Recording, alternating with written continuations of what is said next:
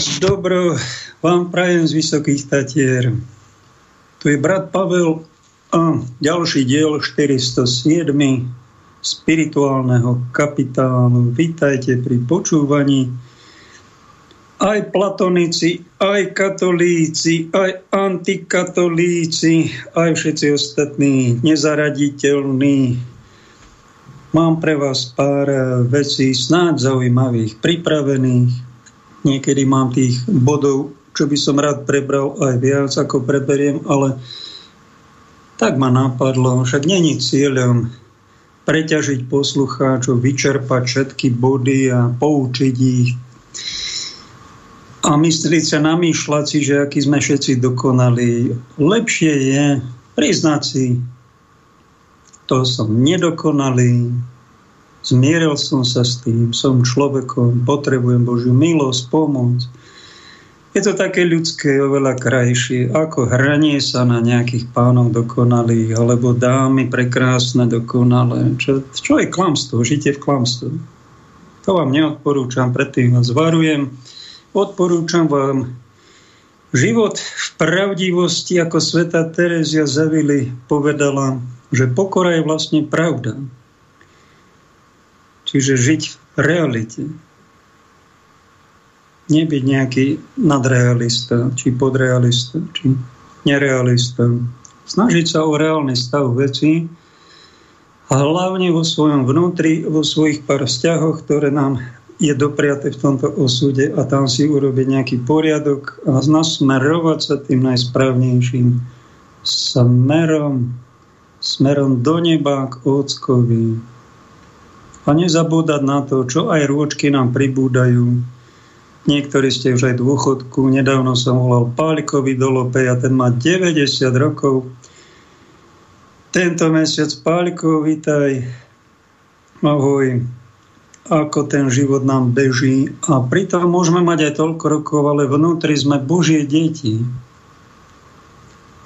A byť dieťaťom to znamená byť trocha aj spontánny.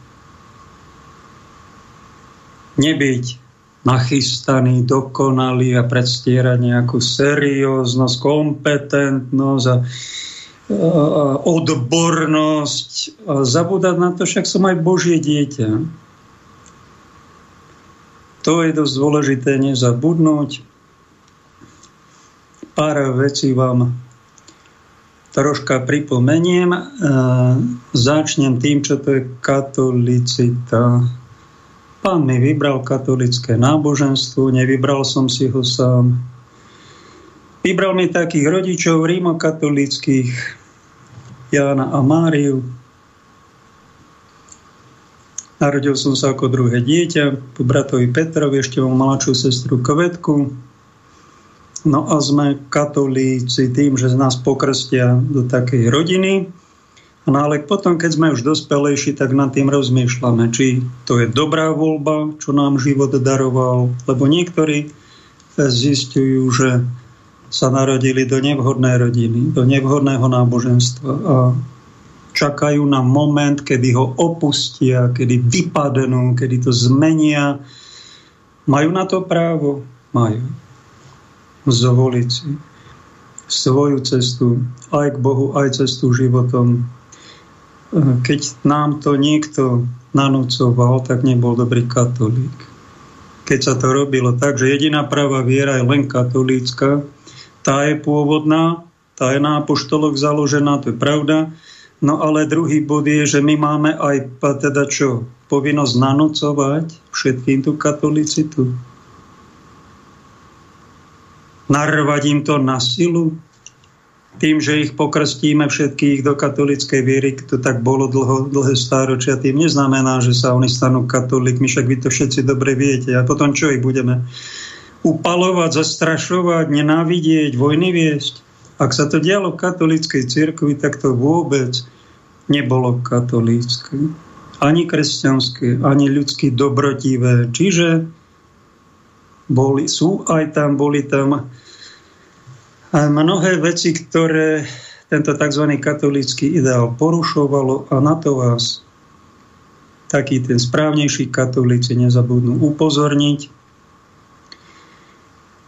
pretože túto značku katolícky treba chrániť a najmä pred katolíkmi, ktorí sú povrchní, ktorí sú fanatickí, ktorí sú zdarebáčení a vôbec neberú vážne ani svoju vieru, ani tento ideál katolícky, ku ktorému by sme mali smerovať, pretože máme veľmi veľa ponúk aj v kresťanskom svete, ktoré sa nám v rece roztrhlo po Luterovom odchode pred 500 rokmi sa v rece s rôznymi cirkvami, cirkvičkami kresťanskými roztrhlo. Dlho, dlho to umelo bolo držané, aby to tak nebolo. Tak je to tak. No a znamená, keď chce byť niekto dobrý katolík, tak by mal všetkých teda pochopiť. V každom tom spoločenstve vidieť aj niečo dobre, dopriať aj slobodu. No a keď tam sú nejaké odchylky, úlety, tak na to láskavo upozorniť. Aj to je láska k tým ľuďom, ktorí sa tam nachádzajú. Do beda som vám čítal náhodou či božím zámerom český web křesťanem.cz, tuším sa to tak volalo. Sú to nejakí kresťania z Mielníka, nejaký pán Černý, celkom zaujímavé články, tam má bohatá tvorba, a dočítal som sa tam, že my sme křesťané, ale my nepotrebujeme žiadnou štátní schválení, my nejsme nejaká právnická osoba, my sme nad tým, jo. Scházíme sa v nejakej budovie, tam máme nejaké tie stretnutia, no ale my nie sme registrovaní. Čiže je to taká církev, ktorá není registrovaná a je to hnutie independent, anglicko hovoriacom svete sa to volá, to tzv. nezávislí kresťania. Nič proti ní, majú na to právo, majú, môžete byť aj také občianske združenie, aj spolne. Žijúci ľudia dávajú dôraz ako každá protestantská církev na Bibliu a samozrejme ten svoj výklad Biblie. No a podstatný bod, druhý, toto je prvý, ten druhý podstatný bod, je, že tá rímokatolická církev a poďme na ňu a teraz rúbme, to tá neviestka a všetko je tam, to, to sú modlári, to sú špiny svine hoveda, lebo to a to vyviedli. No tak sme doma. Protestantizmus je ako hrom, uletený, extrémistický. A takýchto protestantov však my ich akože nehávame žiť už, sa neupalujú, sa ne, vojny nevedú voči ním, ale snáď by sme, ak aj mám nejakých poslucháčov medzi touto reláciou, ktorí ma počúvajú, niektorí medzi nich patria, tak ako katolík, taký umiernený snáď, a láskavé aj voči vám vás napomínam, aj tento web, aj vás všetkých ostatných. Prečo ste nevďační? A nevďační? V čom sme nevďační? No nevďační ste. Tam zvelebujete Bibliu ako Božie slovo, máte ku nej obrovskú úctu, to všetko v poriadku, ale prečo si nevážite tú církev, ktorá vám tú Bibliu darovala? Je církev katolická, prepáčte. Taká historická pravda. Je tam 27 novozákonných kníh, 72 starozákonných kníh. A to musela nejaká autorita židovské knihy židovská, a kresťanské knihy kresťanská, čiže biskupská, pápežská autorita koncom 4. storočia, keď už bola církev slobodná, tak boli na nejakom rímskej synode, ono to nebolo zo dňa na deň, bol to nejako desiatky rokov proces, až sa ten kánon tých 27 novozákonných kníh ustálil a to musela rozhodnúť nejaký, nejaké kolegium biskupov, katolícky. Musel to podpísať nejaký pápež Damas a ostatní pápeži. A vy prečo na toho pápeža nadávate, nenávidíte, nevážite si, nie ste vďační voči matke církve. To je váš hriech. Ak vás niekto z týchto pseudokatolíčkov na pokáne nevyzval, tak ja som povinný vás vyzvať. Takýto hriech, pľúvania na vlastnú matku, nerobte, takúto nevďačnosť nepáchajte, No a buďte kľudne protestanti, slobodní, tam, kde ste, nech sa vám páči. A snáď budete aj spasení a prídeme do rovnakého neba, aj veľká pr- Je tu veľká možnosť. Tam nebudú múry ako tu a ploty a kadejaké betónové, čo sme si tu my zabetonovali, také múry trojmetrové susedské, že ani, ani nevidíme cez ne. To si my ľudia robíme. Ak bereme vieru vážne a Krista a Bibliu, tak budeme vychádzať ako ľudia, nebudeme na seba útočiť. Nebudeme sa nenávidieť. Ano, ak nechcete mať taký platonický vzťah ku Kristovi, no tak majte pekne až po štipku katolicity, to vás pekne prosím, pochopenia pre všetkých ostatných, nielen pre seba. No a toto je tá katolicita, taká všeobecnosť. Ten katolický ideál je vzácný. Ten nezahrňuje len moju rodinu, ale všetky rodiny. Nielen moju osobu, ale všetkých ľudí. Nielen moju krajinu Slovensko, aby prosperovalo Slovensko, ale všetky krajiny.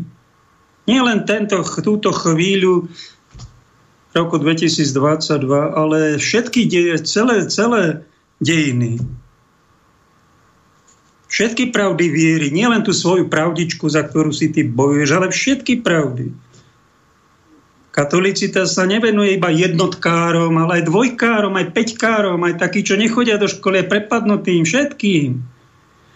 Porozumel si, prečo som rád, že som katolík? Pretože to je niečo, čo by mal mať kresťan.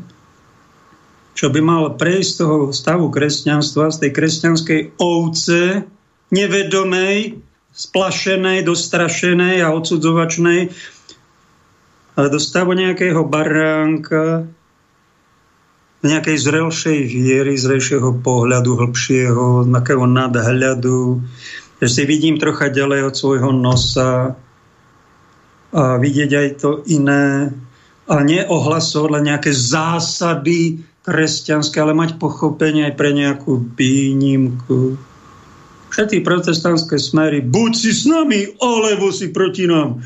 Buď si za, alebo si proti, buď alebo. To je také pubertálne. Buď volíš toho, čo ja volím, alebo si zlý. No, to je puberta. Čierno-biele videnie sveta, z toho sa treba vážený dostať. A katolicita znamená áno, toto, ale ešte aj je niečo iné a doplniť to trocha nejakou výnimkou. A snažiť sa o nejakú harmóniu. A snažiť sa o to, mám nejakú kresťanskú známku, keď sme ako deti zbierali známky, mám nejakú známku, dobre, tak si ho daj do albumu, váš si ho a hľadaj k tej známke aj nejakú druhú podobnú známku, podobnú kresťanskú hodnotu a snaž sa o celú kompletnú sériu tých známok. A budeš mať z toho takú radosť, keď budeš mať kompletnú sériu alebo kompletné série, lebo keď máme len útržky, jednu, dve, jednu, dve a možno kompletná séria je 12, tak sme čiastoční, e, sme taký sektárstvom poznačení a sme antikatolícky. Tá katolicita je snešený ideál, je to krásny cieľ. A Moderné slovo na katolicitu je kompletnosť. Kedy si sme to volali všeobecnosť, verím v církev všeobecnou. Všimnite si, čo krátko tu nejaké polstoročie tu žijem na tomto svete a v kréde základné význanie kresťanskej viery, verím Boha, čo máme spoločné s protestantami a pôvodcom kréda sú apoštoli, čiže má to 2000 rokov, tak v tomto kréde boli za, za môjho krátkeho života tri zmeny. Podstatné, či menej podstatné. Prvá, že verím v cirkev všeobecnú. Sme sa dlho modlili a zrazu kardinál Ratzinger za Jana Pavla II. tam sunul cirkev katolícku. Čiže došlo k akému si spresneniu pojmov. Alebo tam druhá väčšie bola zmenená. Verím v obcovanie svetých. Dalo, bolo to zmenené a spresnené na verím spoločenstvo svetých. Obcovanie to je niečo také až do intimity, do sexuality. Moc to není vhodné, tak to bolo zmenené skultivované a spresnené na verím spoločenstvo svetých. alebo tam bola zmena, naši páni biskupy, to už neviem, kto to zmenil, bolo dlho, dlho, 2000 rokov, pán Ježiš po smrti zostúpil do pekiel. No a my sme tam dali, zmenili sme to, už nie do pekiel, ale do peklíčka, ani to nie peklíčko, ale zosnulý zostúpil k zosnulým, aby sme to nikoho nestrašili kresťanstvom, že pán Ježiš zomrel a zostúpil do pekel. Pravda je taká, že zostúpil aj do pekelných bolestí, do pekelného prekliatia, do pekelného masakru pozemského, to bičovanie, stačí sa pozrieť na film Mela Gibsona 20 minút, ako tam Ježiša bičujú. Už na tom filme je človek zdesený tým masakrom, tým peklom. Aj do takéhoto pekla pozemského zostúpil Ježiš a Boh to dopustil. A potom veríme, že keď zomrel a bol uložený do Božieho hrobu, tak nám zjavení, to nemáme ani v Biblii, ale v zjavení napríklad Márie Zagredy ctihodnej je popísané, ako vošiel do tzv. predpeklia, kde ho čakali patriarchovia a všetci statoční dovtedy, čo žili a nemohli vidieť Boha boli tam za kliatom kráľovstva, pán Ježiš k ním zostúpil, oživil ich a zobral ich z toho stavu utrpenia, nevidenia Boha do niečoho svetlejšieho. A keď sa zjavil Ježiš v skriesenom tele, tak zaujímavé, že Magdaléne svojej platonickej láske, tak veríme. Povedal, nedotýkaj sa ma, ešte som nevystúpil k otcovi. Čiže Magdalena sa ho ani dotknúť nemohla, keď bol vzkriesený. Zaujímavé. Mohla ho milovať tiež len nejako platonicky, ako vzkrieseného. Keď bol ešte pred utrpením, mohla sa ho dotknúť. A nebol v tom problém, umývala mu umývala mu nohy a svojimi vlasmi utierala, plakala, oplakávala svoje hriechy a tak preukázala veľkú úctu k svojmu majstrovi, pomazala ho. Judáš povedal, čo to robí ten olej? 300 denárov by stal, však to je ako celoročná výplata nejakého robotníka. A my tu plitváme takýmito olejmi, balzámami, mohli sme to rozdať chudobným. Ale povedal to len preto, hovorí evangelista Ján, že bol lakomý a chcel si zobrať sám tie peniaze. A Ježiš ho napomenul, nechaj, nech robí, čo robí. Všade, kde sa bude ohlasovať moje učenie, po celých dejinách, aj dnes sme povinní to povedať. Nikdy sa nezabudne na toto kajúce gesto tejto svetej ženy, ktorá bola veľká hriešnica, prvú polovicu života, potom bola veľká svetica. Pápež František o nej povedal a prehlásil, to je apoštolka apoštolov. Čiže to je niečo ešte viac ako, to sme si mysleli na Pane Márii, Ježišovej matky, že je niečo viac ako apoštoli a prví biskupy. No ale samozrejme, Pána Mária je viac, je kráľovna, no ale ešte viac ako apoštoli je Mária Magdalena apoštolka. Apoštola tej povedal, nedotýkaj sa ma, veľmi zvláštne. A Tomášovi, ktorý zase že Ježíš stal z mŕtvych. Nebol za poštolmi, keď sa im prvýkrát zjavil a povedal im pokoj vám. Zjavil sa im vo šelce zatvorené dvere, ale potom druhýkrát sa zjavil aj Tomášovi.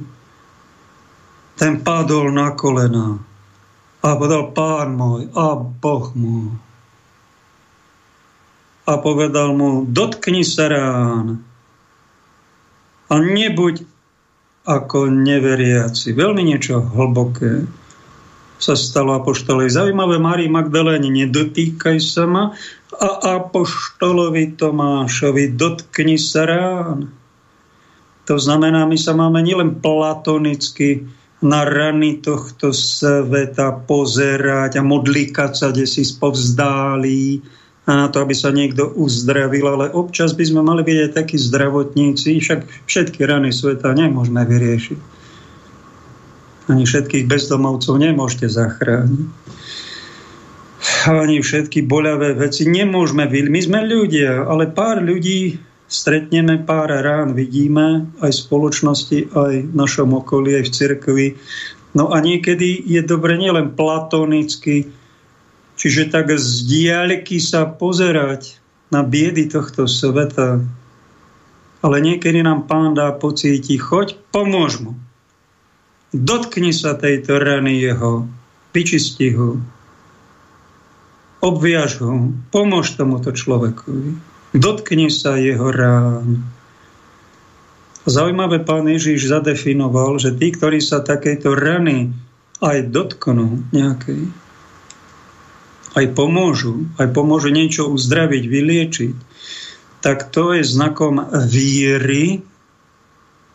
A keď niekto vidí doráňaného človeka, dobitého, prepadnutého, okradnutého, zneúcteného, ktorému napríklad zabili aj česť, alebo zobrali majetok, alebo ho zneúctili, potúpili, doráňaného ho nechali a on sa len tak platonicky z diaľky na neho pozera, ako keby cez také plexisklo a troška mu zamáva No tak Ježiš toto definuje, že to je znak nevery. Ten človek ako keby neveril v Boha, on sa tých rán nechce dotýkať. On ich síce vidí, on možno troška aj súcíti, možno aj zamáva, ale nedotkne sa, nepomôže, ne, nelieči to, nechá to krvácať ďalej a ide na bohoslužbu. No tak toto je farizeizmus, definovaný novo zákone, že to je ťažké postihnutie, ťažká antikatolicita, antiľudskosť.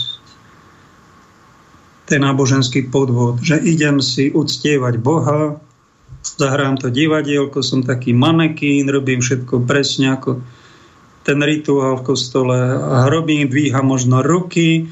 No a čo si robil pred tým dvíhaním rúk? Obyšiel si trpiaceho človeka? Nepomohol si mu a ospravedlnil si si to, čo ja s tým nič nemám. Ja sa tých jeho rád nemám povinnosť ani dotknúť a, a nechám ho tam. To je, to však to je neveriaci, to si to zaslúži.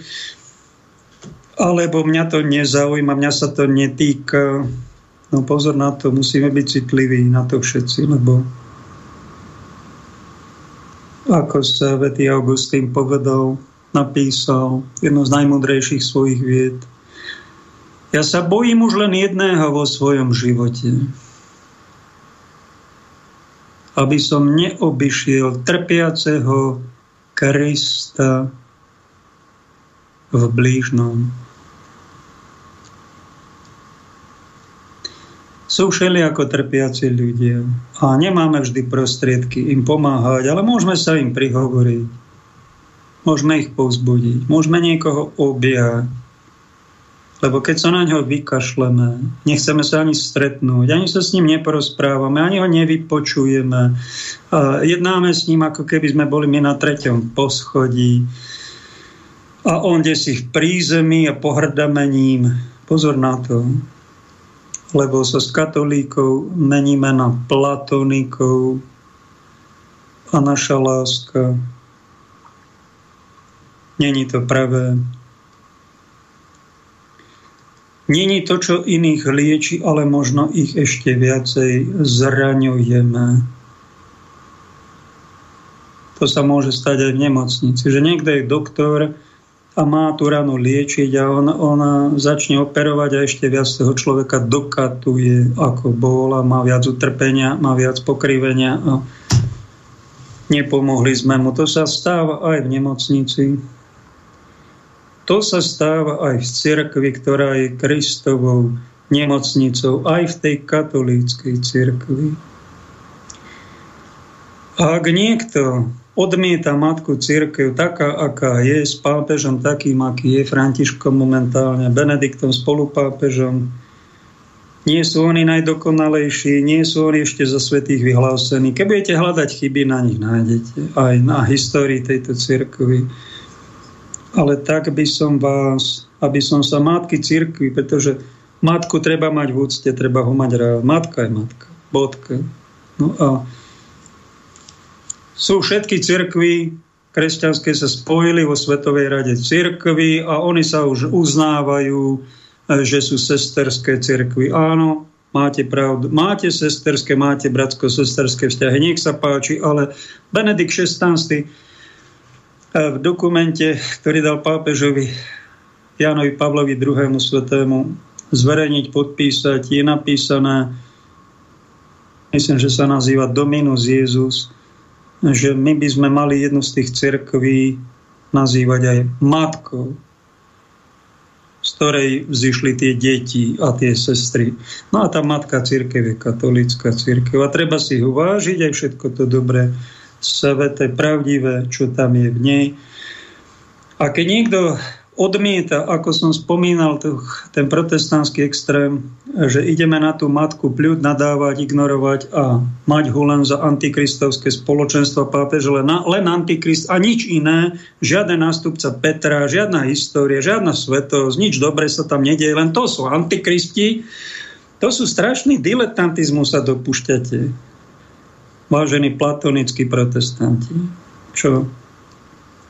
Takto Nevážite si sveté písmo, nevážite si matku a nevážite si ani to dobré, čo tam je za 2000 rokov.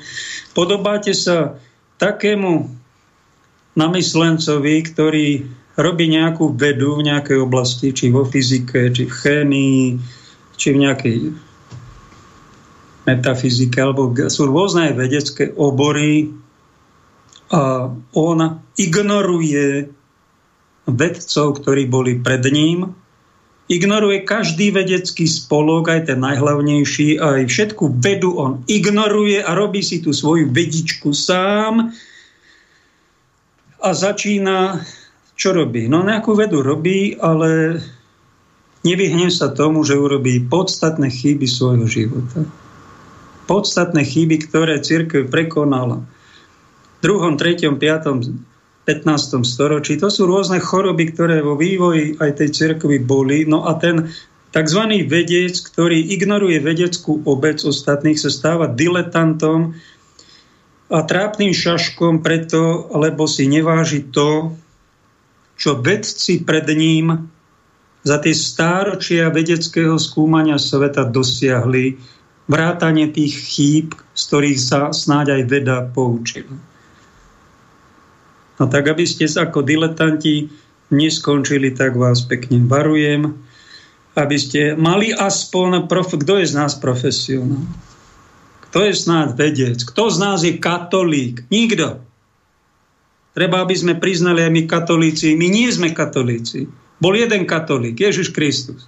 A jeden kresťan a kristovec, to bol on a snáď Pana Mária, jeho matka, ako, ako vzor pre každého muža, každú ženu títo žili naplno, to boli dvaja kresťania. A my ostatní sme čo? My sme len imitátori kresťanstva, napodobňovači, ich napodobňovači a my sa vžívame. Určite nie sme nikto z nás na 100% kresťania, ani katolíci. Tak radšej poviem o sebe, že som bol kresťan, kresťan taký, ktorý zhrešil, išiel na spovede, zase som zhrešil a zase nás povedia, zase som zhrešil. No a to opakovanie bolo trápne však. Tak som si povedal, ale nebudem to opakovať, nebudem to len kosiť, kosiť do nekonečná, aby tam bol anglický trávnik, ale vytrhnem to raz si, klaknem na kolena, poprosím Boha, nech mi ten hriech zoberie zo seba a nech to vytrhnem aj s koreňom, vlastne nie ja, alebo to je hriech pelagianizmu, že ja to vytrhnem, ja to dokážem. Nie, ten koreň hriechu je tak hlboký, že ja to nemám na to. Ty mi, Pane, pomôž to zmeniť.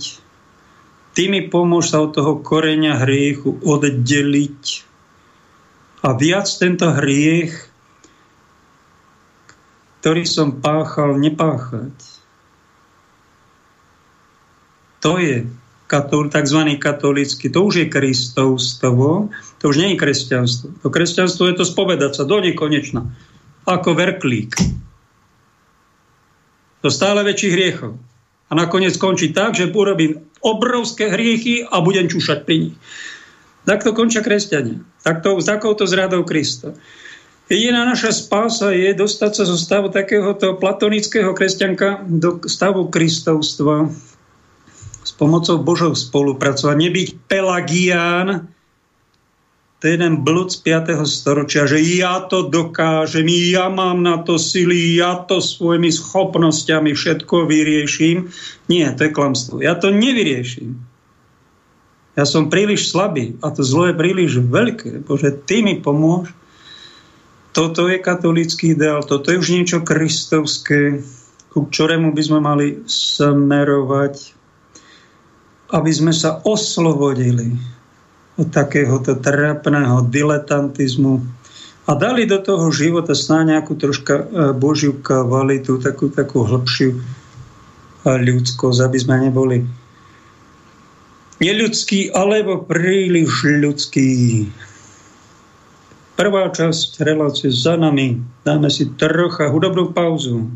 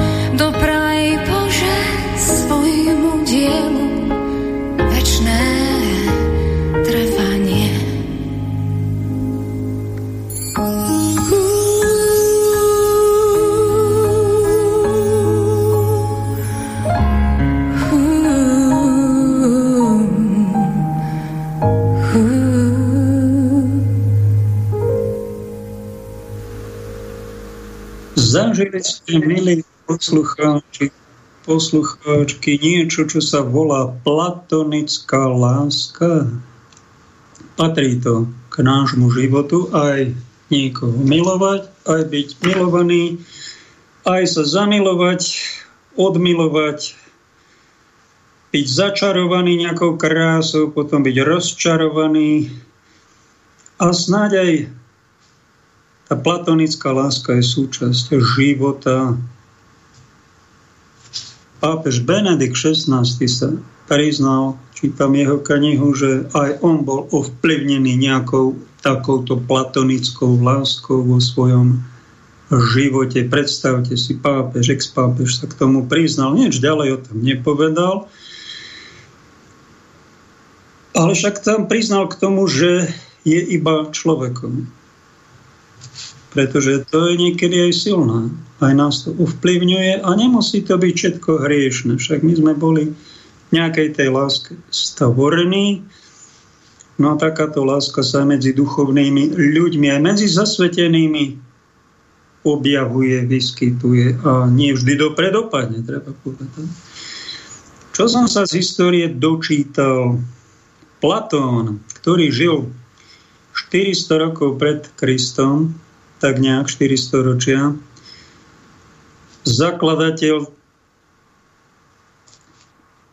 zakladateľ, čo on bol žiakom Sokratesa, Aristoteles, Platona, Aristoteles, Sokrates, to sú takí traja velikáni v greckej filozofii, ktorí hľadali pravdu, hľadali na svoju dobu, boli veľmi pokrokoví a vytvorili nejaké filozofické systémy, dodnes sú v obdive.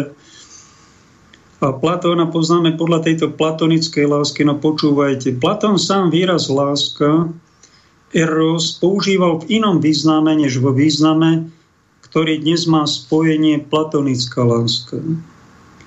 Z obsahového hľadiska láskou vo svojom diele hostina myslel silu duše, snažiacu sa dosiahnuť filozofické poznanie. Tento pojem zahrňal vraj aj sex po vzťahu dvoch ľudí v jeho časoch. Z hľadiska toho, ktoré pohlavie najviac spomína v súvislosti s láskou, je Platónovo dielo hostina Bibliou homosexuality. Citát z jeho diela.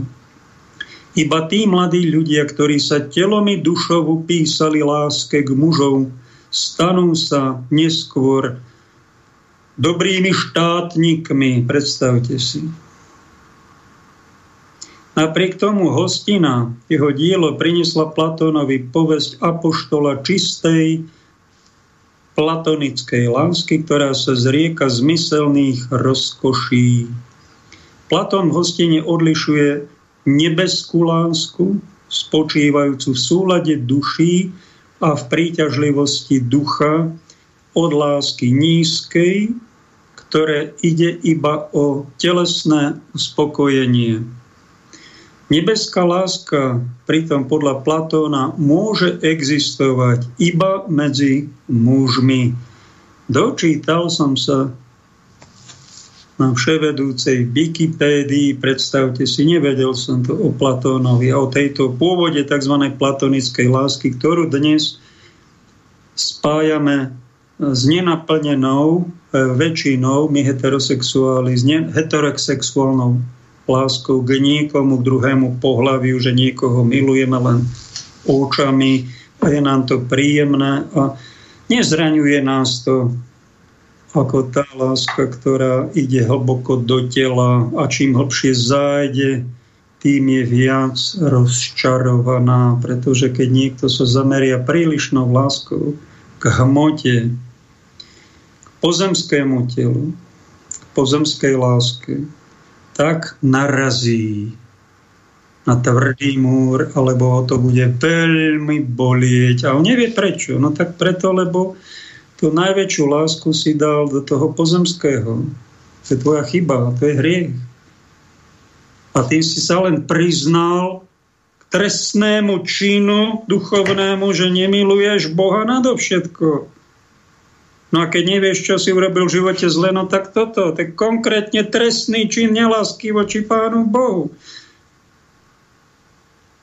Biblia v starom zákone už hovorí, že najväčšiu lásku, najväčšiu túžbu nemáme dávať do ľudskej lásky, ale do Božej lásky.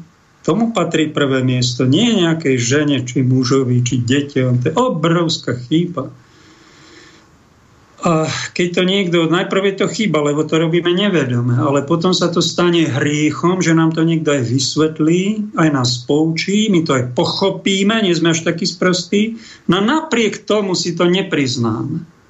Neuvedomíme a opakujeme ako kreténikovia do nekonečna túto podstatnú chybu života. Ak chcete robiť niečo spirituálne, tak na toto si dajte najväčší pozor. Platonické vzťahy sa odporúčajú tým, ktorí právny katolík není iba heterosexuál a nevenuje sa len heterosexuálnym vzťahom a v cirkvi nemáme len takýchto ľudí, máme aj homoorientovaných a inak orientovaných ešte všelijakých predkofilov, zadkofilov, aj pedofilov. A keď sú to homofilovia, tak e, je taká spoločná že milujeme to ľudské nadovšetko, mali by sme byť bohofilovia. V prvom rade a potom buďte aj homofilovia. Ak budete mať správne radi Boha, tak budete aj tú svoju fíliu voči svojmu pohľaviu, ktoré milujete, správne milovať. A keď je napríklad niekto, keď som spomínal Platóna, ak toto on odporúčal tej svojej prvej platónskej akadémii, možno sa tam aj takto nejako žilo, že to sú tí najsprávnejší, no tak to je ich podstatná chyba, niekde som nečítal, že tam, ak rozkvitala aj nejaká lesbická láska na ostrove Lesbos, tam boli ženy a tuto rozkvitala nejaká silno homoerotické homosexuálne vzťahy, to, to je začiatok pohan, pohanstvo. Tam není duch svetý. A to neskončí dobre, bude to rozdrvené, rozprášené, skončí to veľmi nedobre, keď sa to bude preháňať s týmito hriechami, pretože na to nás Pán Boh nestvoril, aby sme my páchali takéto fílie. Predkoči zadku fílie, to sa nám nepatrí, my sme boli určení na nebofíliu, na niečo vyššie. A môžeme, to je prvé, prvé, čo nám treba riešiť a potom aj navzájom sa mať radi, samozrejme správne. A keď napríklad v cirkvi máme nejakých homosexuálne orientovaných ľudí, tak ich nikto byčom nevyháňa, neuráža, nemá na to právo, ale pekne, ako hovorí Pater Halik z Prahy z jednej svojom príhovore, my vedieme týchto ľudí aj svetej spovedi, aj pri svetom príjmaní tzv. platonickým vzťahom, aby homosexualita prešla do nejakej homo erotiky a tá potom na, na nejakú, nejakú ešte vyššiu formu spirituálnej lásky, bratsko-sesterskej, aby to bolo čisté, aby to neskončilo príliš hlboko tam, kde to nevonia, pretože to neskončí e, dobre. A to sa netýka iba homosexuálne orientovaných, ale aj nás, heterosexuálnych. A takisto aj ped, pedofilovia sú povolaní k svetosti. A ak majú takéto sklony, tak mali by to spiritualizovať, lebo ak to nespiritualizujú, tak to sú už aj trestné činy a ľudia majú zdesenie a potom vás do väzenia posielajú. Pretože sa si tie svoje deti napríklad chránia, čo je povinnosť tej spoločnosti, aj chrániť tých najslabších, aj tie deti. Dá do tej lásky troška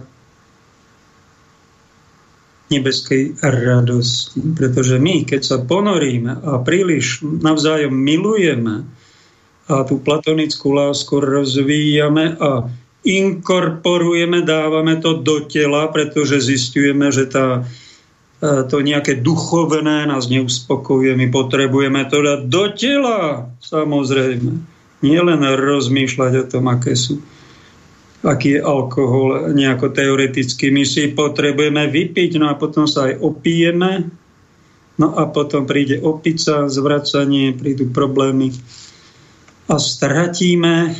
Na čo je alkohol dobrý, som jednému chlapíkovi povedal, všetci ti hovoria, že alkohol je zlý, ja ti poviem, na čo je dobrý z duchovného hľadiska alkohol, alkoholizmus.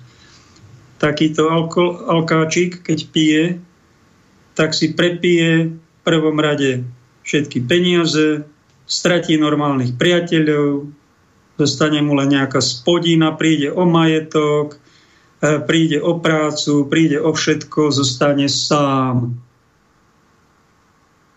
Ako je povolaný mrediť Františka. Príde o všetko normálne. Všetci normálni ho opustia totiž. A na, to je na alkoholizme dobré, ak to ten alkoholik prežije, ak sa neupie k smrti, tak on vlastne zistí, že ja som nikto, ja som nula, ja nič nemám. No, ak prídeš k tomuto bodu a nezomrel si, poďakuj Bohu, vyspovedaj sa z toho a už viacej tieto hriechy nerob. A pomohol ti k tomu alkohol. No len si išiel cestou nie priamou, normálnou, ale si išiel takouto deviáciou, takouto obchádzkou k tomu poznaniu, že sme vlastne nikto. Ak chceme robiť nejakú poctivú spiritualitu, tak to, tu, čiže mystickú, niečo vnútorné, hlboké, seriózne, tak musíme začať s tým, že ja som, pane, nikto. Nie, že tam prídem do Božieho chrámu, ja som Boh a ešte si ani nezačal, ty debil. Prepáč, ti nadávam. Čiže ako ti to mám povedať? Aby som ťa oslobodil z tejto hlavnej a hlavného blúdu. No a keď sa venujeme príliš, sme príliš utrápení ľudskými láskami, sme zalaskovaní. To bolo preto, lebo sme dali e, veľkú pozornosť tomuto platonizmu a tejto ľudskej láske. Zanedbali sme Božiu a sme preto veľmi smutní. Preto to Bohu zasvetenej osoby, ktoré idú do kňažstva, do kláštora, zrieknú všetkej ľudskej lásky všetkých bytostí sa zriekam, pohľavia sa nedotýkam a idem, zasvedcujem sa Bohu, nebu, Kristovi. To je to najlepšie, čo môže ten jedinec urobiť a zistí, že Pán Boh ti dá čistú detskú radosť do duše. No a nie každý potom aj z tých zasvetených tú radosť má, pokračuje v nich, lebo skončia niektorí tak, že žijú v zasvetenom živote a spravia si z nejakého pozemského biskupa či pápeža či koho predstaveného modlu a keď urobí nejaké chyby. Keď mu uletí solideo, ako pápežovi Františkovi napríklad každý rok je tam fotka na internete, ako mu uletelo solideo, vetrom, vetr mu to zobral, no a oni, keď mu uletí, tak čušia. Miesto toho, aby to solideo mu tam prišli a vrátili z vaše svetostu, toto solideo patrí na vašu hlavu, tak ho nechajú poletovať vo vetre, čušia, mlčia a takto skončia. A idú sa vyspovedať z toho, ako čušali s nepriakom probléme v cirkvi, ako čušali, no a sú takí, že tak toto už radosť není, však to je už trapnosť. Tak radosťou ste začali a takto trapne končíte, však treba aj niekedy aj pápeža napomenúť ako to povedal jeden biskup mladý z Afriky, pomocný, vaša svetosť. No ale to, čo vy navrhujete v roku 2016, to tuším bolo, aby sa premiestnil kopu mladých tisíce, desať tisíce ľudí z Afriky do Európy blahobytnej. To není Božia vôľa, to nerobíte dobre. Pápež išiel orodovať, aby prijali migrantov do Polska.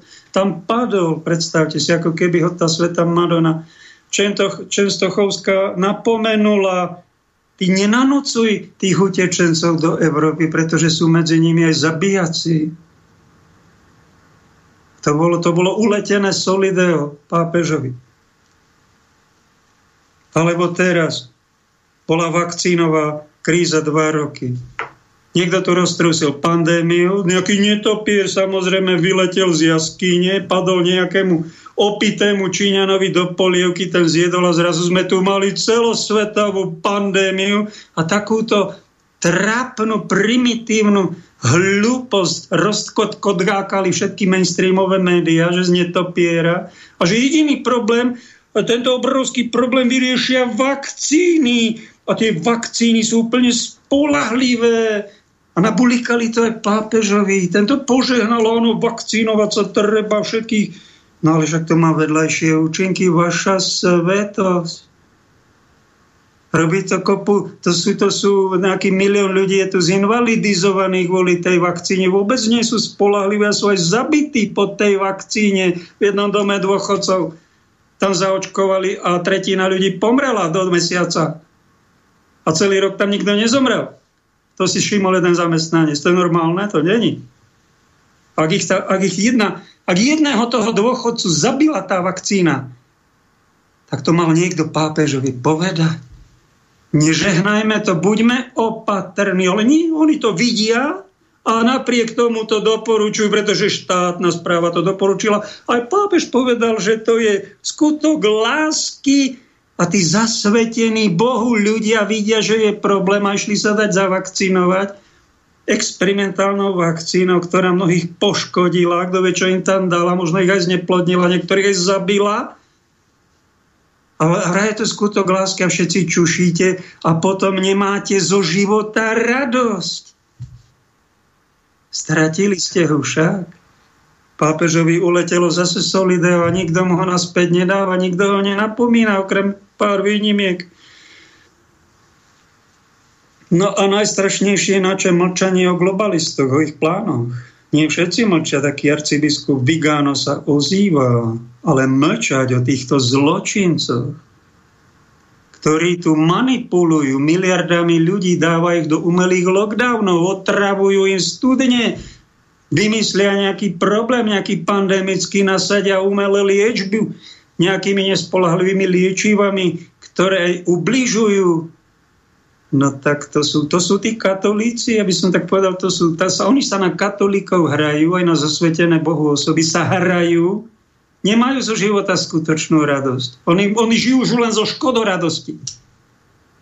A keď mlčia pri trestnej činnosti, sám pápež povedal, že korupcia je rúhanie a kto mlčí pri tomto rúhaní a korupcii, za, tak je spolupáchateľ, to sú slova pápeža Františka. Vtedy mal to Solideo poriadne na hlave.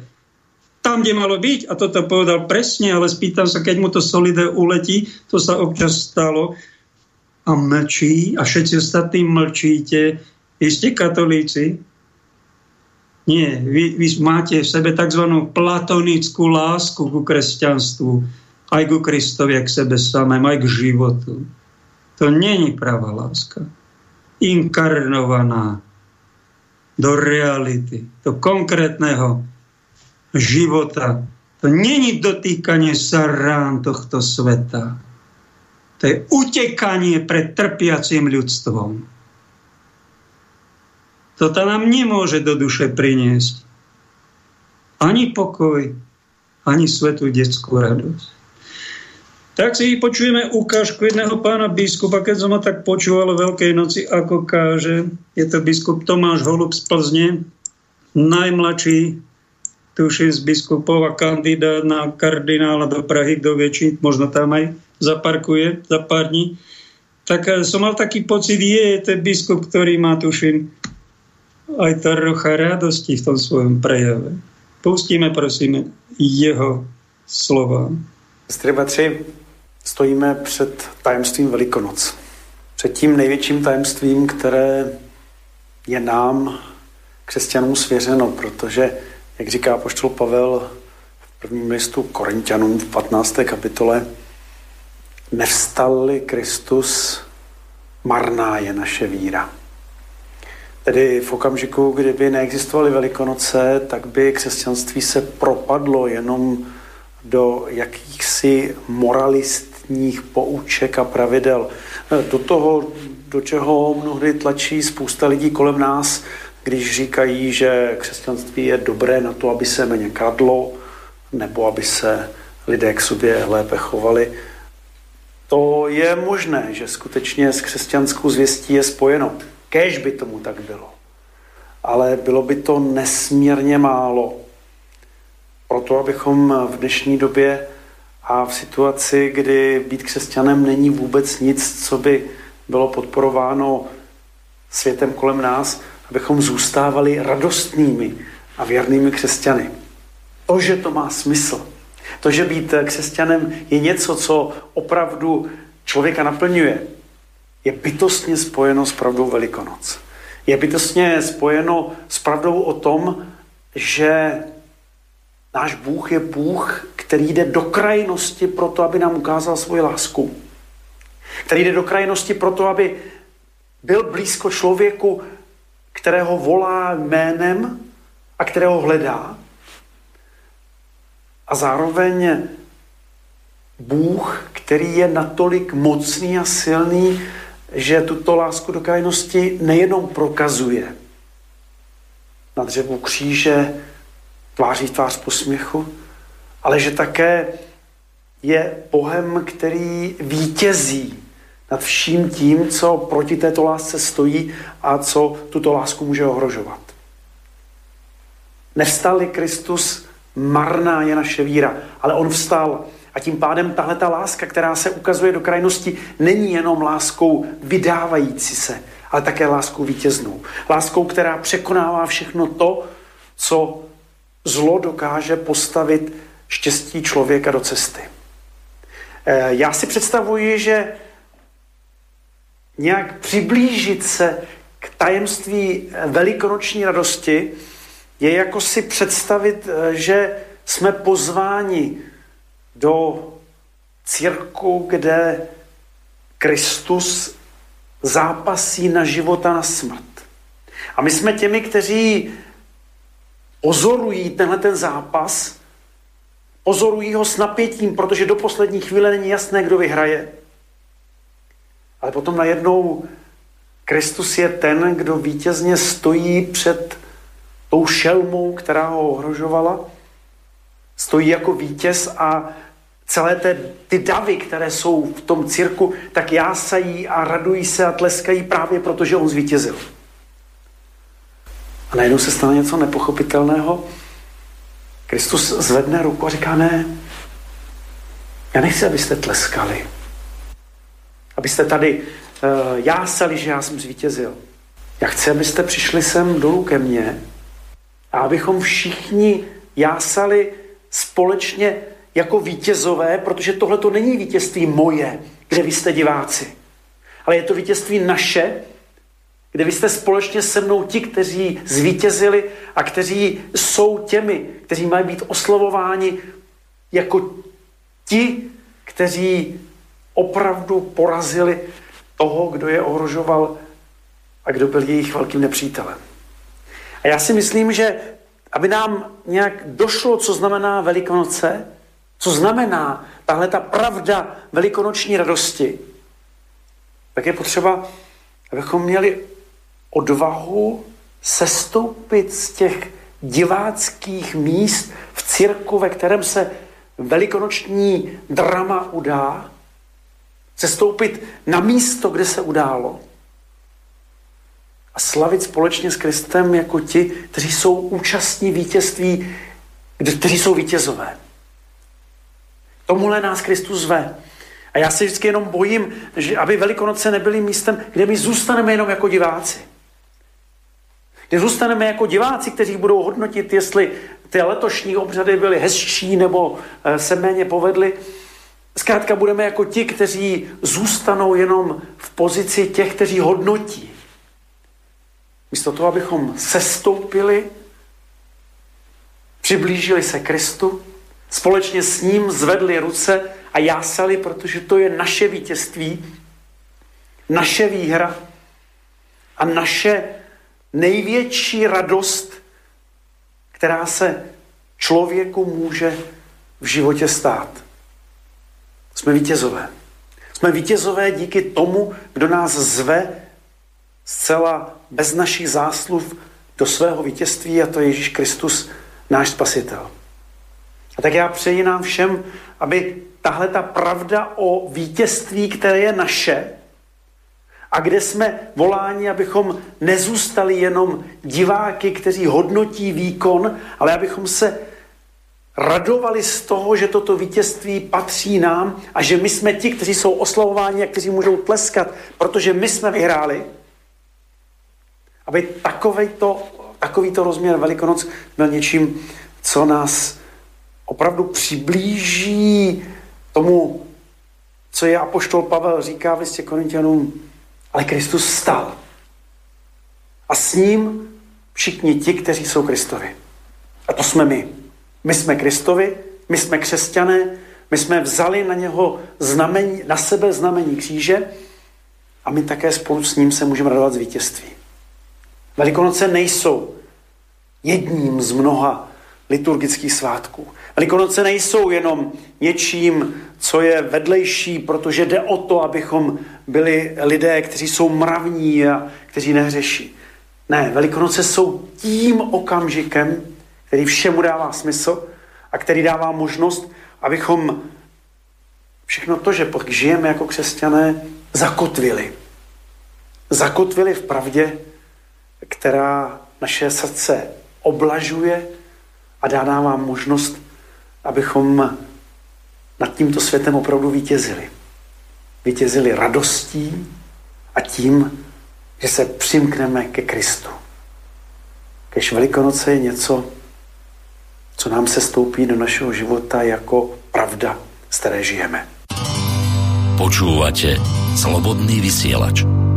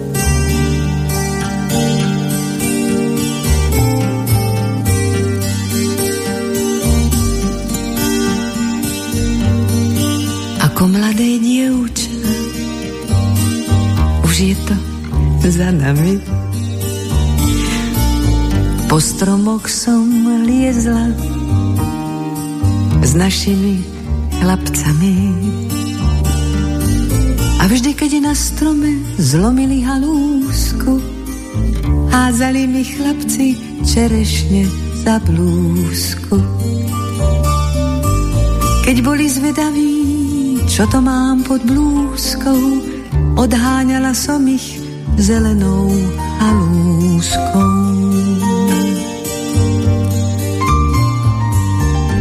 Bránila som sa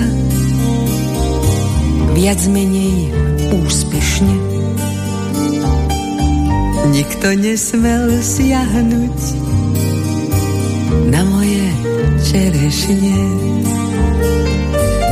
Neverte mládencom, keď sa vám zapáčia, viedia vám všetky čerešne z koláča. Chlapci neublížia, kým hľadia zo stromu, keď zoskočia dolu, čakajte pohromu. Keď sa na vás chlapec zadíva uprene, ako tie čerešne budete červené. Keď sa na vás šuhaj usmeje pod fúsky, rýchlo vyberajte čerešne spod blúzky.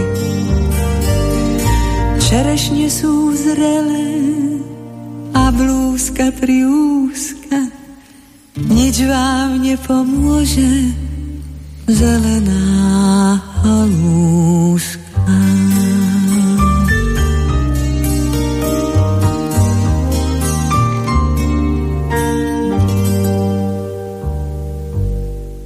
túto pesničku Hanna Hegerová Čerešne vraj jeden kniaz to prezradil, že prečo bol exarcibiskup Robert odvelený z Trnavy. Takže to bolo preto, lebo túto pesničku nechal odznieť v katedrále a tak ju znesviatil. No je tá jedna z verzií, nepotvrdená či to rúhanie, však to je život a táto pesnička je až taká bohorúhavá ako to a mnohokrát. Čo my robíme tým mlčaním, ututlávaním alebo odvoláme arcibiskupa a nepovieme ani prečo, nezavoláme ho, nenapomenieme a nespravíme z toho taký celospoločenský uzáver, čo si osobne myslím, že nemal úctu dostatočnú k trom svojim predchodcom v Trnave starším biskupom, boli tam nejaké napätia. No a pápež, tí sa pravdepodobne stiažovali Benediktovi pápežovi, ten zasiahol, odvolal. A bolo to vraj pre takúto nekolegialitu. To je prvý bod. Pápež to aj napísal v jednom liste po tom odvolaní, len sa to nerozmenilo na drobné, no tak si zavolajme teda arcibiskupa do televízie a druhý arcibiskup v úrade mu povie, spýta sa ho, čo sa to tam stalo. Tak ty si ozaj bol nekolegiálny. Tu a tu sa niečo také stalo, to je dosť vážna vec, ak sa z toho všetci poučme, tak sa im teraz ospravedlň verejne, prosíme ťa, a pre všetkých ostatných, celé Slovensko a celé dejiny vás napomenieme. Majte úctu k starším, to by bolo také katolícke však, ale to, že my takéto, takéto historky o čerešniach, katedrále odvysielaných alebo o homosexuálnej klike a spravíme z Roberta nejakého homo guru a nejakého, a ja neviem, a nejakého zločinca posadnutého diablom a kotko dákame to je vizitka našej strašnej nekatolíckej biedy v katolíckej cirkvi na Slovensku. Alebo to, že tu Joško Tiso niečo urobil, on z obrovskej vďačnosti voči tomu Hitlerovi, že za tisíc rokov nám nikto vlastný štát slovenský nedal, ale Hitler to pomohol, tak z obrovskej vďačnosti mlčal aj pri jeho zločinoch 6 miliónov Židov zabitých a mlčal. Žiadna výčitka, mlčal, len sa modlil a možno sa bol aj vyspovedať, ale to je tiež nekatolické. Ani nie ľudské. A právom to niekto aj na toho pána prezidenta aj katolíkom to vyčíta, že jednoducho my nežijeme tú katolickú vieru dôsledne. Pretože by sme povedali aj slovo prepáč. My sme sa z toho aj poučili. My sme urobili aj takéto neskryté pokáníčko, o ktorom vie len pán Božko, a ideme do nebíčka alebo do peklíčka, ale normálne žijeme a žijeme v tejto dobe pre spoločnosť, dáme aj trochu nejaký príklad a nie sa my budeme po, po 70 rokoch ospravedlňovať už tí ľudia, ktorí to neurobili, alebo Jana Husa upálime a po 500 rokov o tom čušíme, zatlkame, všetkých jeho obdivovateľov napľujeme a potom Jan Pavol II sa ospravedlní. Však ale Jan Pavol II to neurobil. A tí, čo to urobili, tí chodili na omše a išli takto na väčšnosť bez ospravedlenia, bez pokánia. No toto. Ale to je to platonická láska k hriechom našim, aj Pánu Bohu. To není katolícke. To není vtelená to, to sú gnostici, ako to pápež František hovorí, to gnostická spiritualita, ktorá tu o niečom sníva, ale nevtelí sa. Nevtelí sa do konkrétnych ľudských osudov, do konkrétnej svojej doby. Nevtelí to. A kresťanstvo, to není reinkarnovanie, že to v budúcom živote vyriešime ten svoj problém. To v tomto živote máme riešiť. To je kresťanstvo. To kladivo na každú reinkarnáciu. A katolícke kresťanstvo by malo byť s pochopením pre všetky strany, pre všetky situácie, vrátanie hriešnosti, vrátanie temných síl, ktoré tu fungujú, zrátanie všetkým a poučenia dá, nejaká kultúra do toho, slušnosť a trocha aj výchovne pre všetkých okolo, čo vo mne, okolo mňa žijú. Lebo keď my e, toto nerobíme, a ohlasujeme evanílium Ježiša a jeho slova tomuto svetu, ale pritom robíme aj takéto neľudskosti, takéto strašné nedôslednosti, až hambu, potom nám ten svet neverí a my ubližujeme aj Božej veci, aj tej svojej evangelizácii, aj Kristovej cirkvi. A na to by sme si, vážení, a hlavne medzi katolíkmi aj kresťanmi a evangelizátormi zvlášť mali dať pozor, aby sme neponúkali takúto diletantskú nekvalitu v tom najprofesionálnejšom náboženstve Kristovu. Máme tu reakciu, sme v druhej časti, druhej hodinke, tak ak chcete, nech sa páči, reagujte či telefónom, či mailom. A tento je zďaleka z druhej strany planéty, to je zázrak, že ja tu statier vysílam a niekto v Kanáde nás počúva. Tomáš a Hajdy vám píšu, zdravíme kňaz Pavel, Tomáš a Hajdy vám píšu znovu z Kanady a chceme sa poďakovať za vašu odpoveď pred pár mesiacov, ktorá nás pozbudila. Radi vás počúvame. Ako iste viete, v Kanade čelíme širšiemu spektru denominácií, rôznych cirkevných spoločenstiev a zažívame tu cirkev, ktorá je z väčšej časti bez Boha. No predstavte si, cirkev bez Boha a cirkvi bez Boha, to je nohu. Je akoby viac administratívna a menej zameraná na vieru, Tentokrát by sme sa radi vyjadrili k stretnutiu, ktoré Vatikán odmietol medzi pápežom Františkom a pravoslávnym patriarchom Kirilom. Ale niečo také už bolo, oni sa stretli kde si na Kube. Tam niečo aj podpísali, ďalšie stretnutie aj plánujú. To už ja dodávam. Média uvádzajú, že ak by sa to stretnutie uskutočnilo, došlo by k akému si zmetku Cítime ale, že naozajstný zmetok sa už aj spôsobil práve tým, že sa takéto stretnutie neuskutoční, pretože týmto budú existujúce nezhody len naďalej pretrvávať a stupňovať sa. Vždy by sme sa radi, vždy by sme sa mali nechať viesť pánom Ježišom a ako príklad by nám mohlo veľa napovedať Ježišovo stretnutie so židovským predstaveným Nikodémom. Ježiš sa neodmietol s Nikodémom stretnúť, ale jasným vysvetlením ho prijal a v rozhovore s ním vniesol Božiu autoritu do náboženského zriadenia tam, kde bola potrebná. Pápež František by tiež s dobrotivou láskou k svojmu blížnemu mohol viac uplatňovať Božiu autoritu. Myslím si to tiež. Nemá vlastne tú povinnosť ako Kristov zástupca na zemi a veru má. Aj byť prísny tam, kde je veľké zlo. On je príliš milosrdný, príliš dobrotivý. A to je jeho možno najväčšia chyba. To dávam ja. Pokračujem maily. Určite by takýto rozhovor medzi dvoma cirkevnými predstaviteľmi veľmi pomohol hlavne zmeteným kresťanom a tým, ktorí v celku spochybňujú vieru. Videli by, že cirkev sa vie povzniesť nad spory, myslí to vážne s prácou na obnove jednotnosti.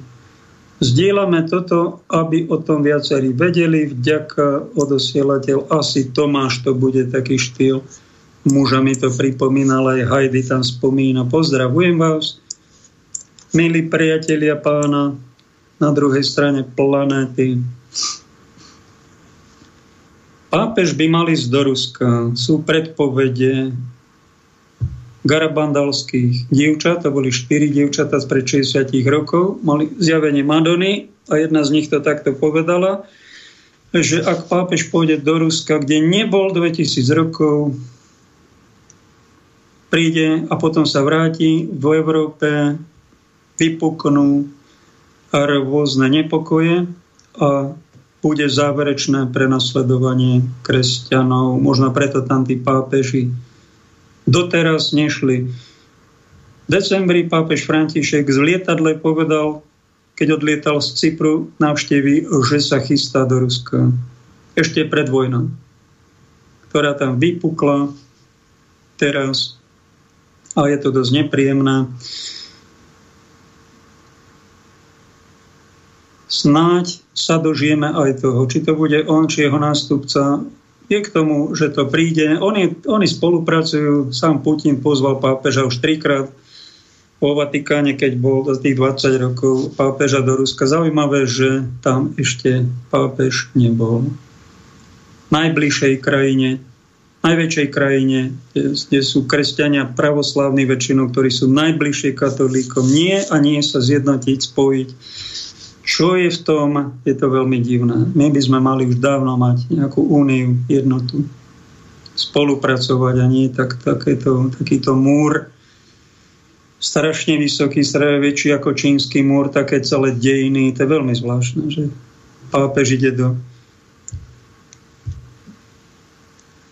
poslednej krajiny, kde si v Afrike, alebo v Európe, či v Amerike a naštívi hociakú favelu, kde si Brazílii, čiže romskú osadu, že na Luníku 9 bol, ale v Rusku ešte nebol. A 2000 rokov, to je veľmi zvláštne. A veľmi divné. Niečo za tým mám bude.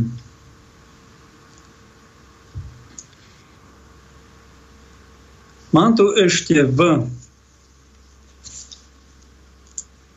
poznámkach, čo by som mohol prebrať, že sa delíme na osoby, ktoré sú také jednoduchšie a také, ktoré sú zložitejšie, čiže intelektuálnejšie a také primitívnejšie. Odborne to voláme persona simplex a tá komplex, a persona komplex. Takých simplexíkov máme a tí simplexíkovia majú na veľmi zložité otázky veľmi jednoduché odpovede. Je tu nejaká pandémia celosvetová, padá ekonomika všetkých štátov a simplexikovia v médiách podsunú takú úplne veľmi primitívnu odpoveď. Je to z netopiera. A rehocú sa na tom klamstve, megaklamstve. A títo všetci simplexíkovia, sú ich milióny medzi nami, to uveria naivne persony simplex. A potom uveria druhej leží, že jediná vec, ktorá to spasí, je vakcínka rýchlo vykvasená. Vakcínky to vyriešia. Všetci si dajte vakcínky a jednu, dve, tri, štyri a 10 dávok a vyrieši sa to. A keď im poviete, uh, viete čo, ale však sú to aj s troma dávkami a oni to dostali, ten COVID. A keď sa proti tetanu, proti žltačke niekto očkoval doteraz, tak stačilo raz a nedostal to. A vy tu opakujete, nanúcujete to, vyhadzujete nás z kostola, z reštaurácií, z hotelov, aj z akvaparkov, vyhadzujete tých, čo nie očkovaní a vy sa zaočkujete a to dostanete a my, čo, my sme to neza...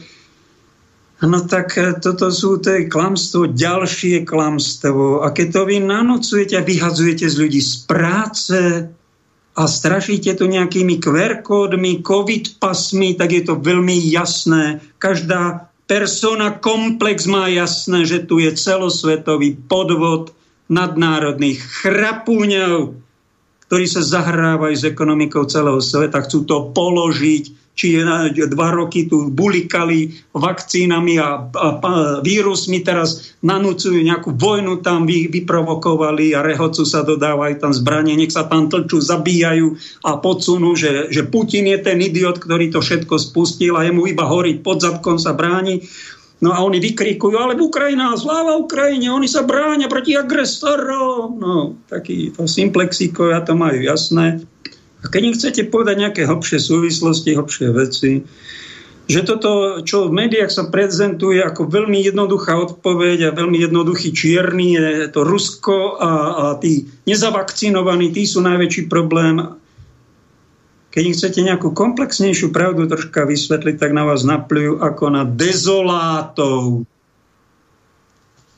na absolútne nezodpovedných, a takto sa povyšujú a majú to takú stupeň takej primitívnej pýchy, že si ho ani mnohí neuvedomujú, ani sa z nej nespovedajú a mnoho, mnohí z nich aj takto v takejto primitívnej arogancii skončia a zomrú. Nechcel by som byť na ich mieste.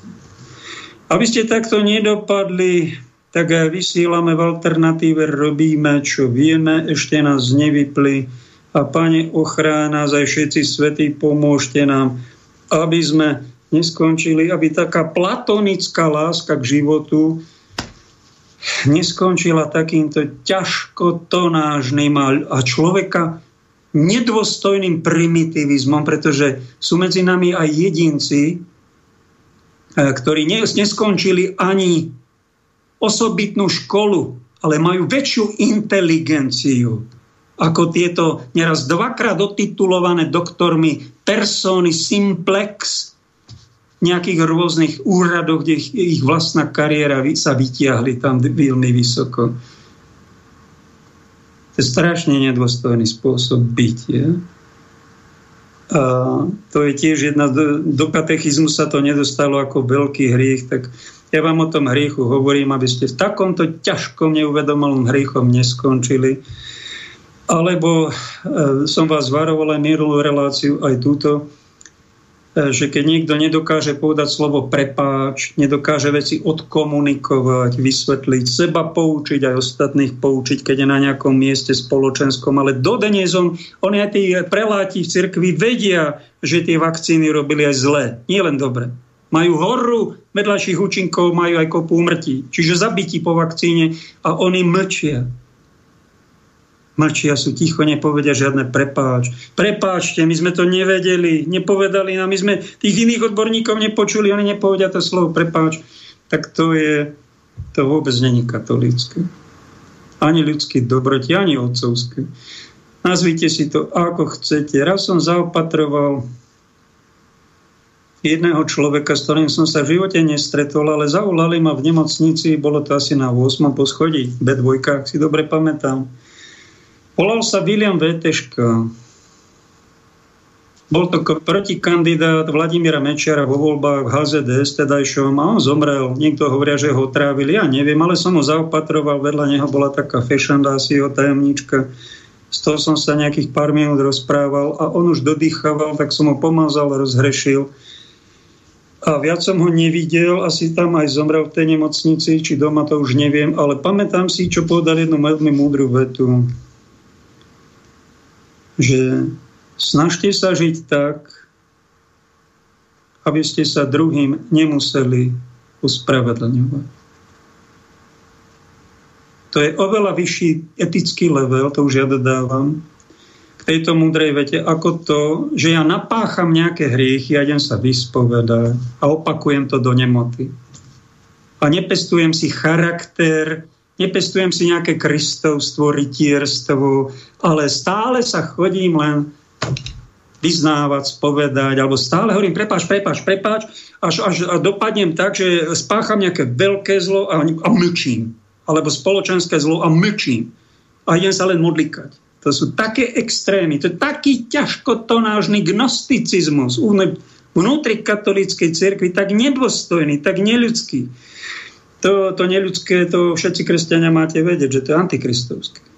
Keď to je neľudské a keď to je príliš ľudské. Všetko odpustíme. Strašne milosrdný. A bez breho. A všetkým. Aj pedofilom, aj, aj nekrofilom. Všetkým len odpustíme. A buďme ticho.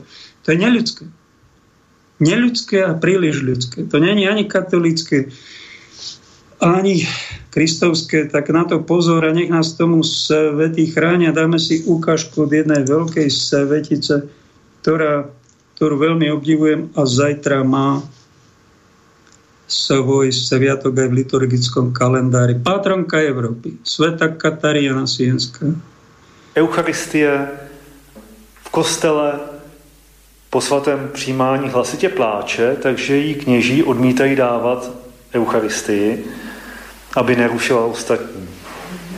Poučuje státníky, horuje pro křižovou výpravu, upadá na každém kroku, dalo by se říct, do extrémně konkrétních mystických vizí, když rozmlouvá s Bohem a potkává svaté.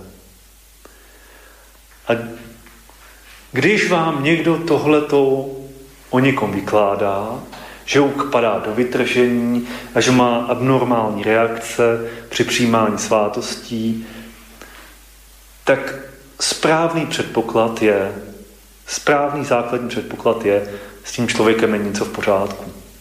Jo, to bude psychicky nemocný člověk. To je něco divného. To je správný předpoklad na prosté většině případů. V dnešní době i v dobách minulých. A církev to vždycky věděla. To znamená, všichni, především kněží, byli velcí skeptici vůči téhleté jako hysterce.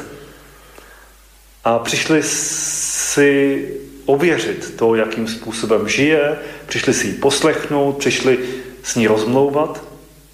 A velmi často právě z těchto těch skeptiků se stávali její nejoddanější žáci. Co je naprosto specifické na Kateřině, je, jak spojuje mystiku a soucit. To jsou dvě základní věci. Tady mystika, to, že zná Boha vlastním jménem, to, že ne ví věci o Bohu, ale že zná Boha. A je s ním v kontaktu.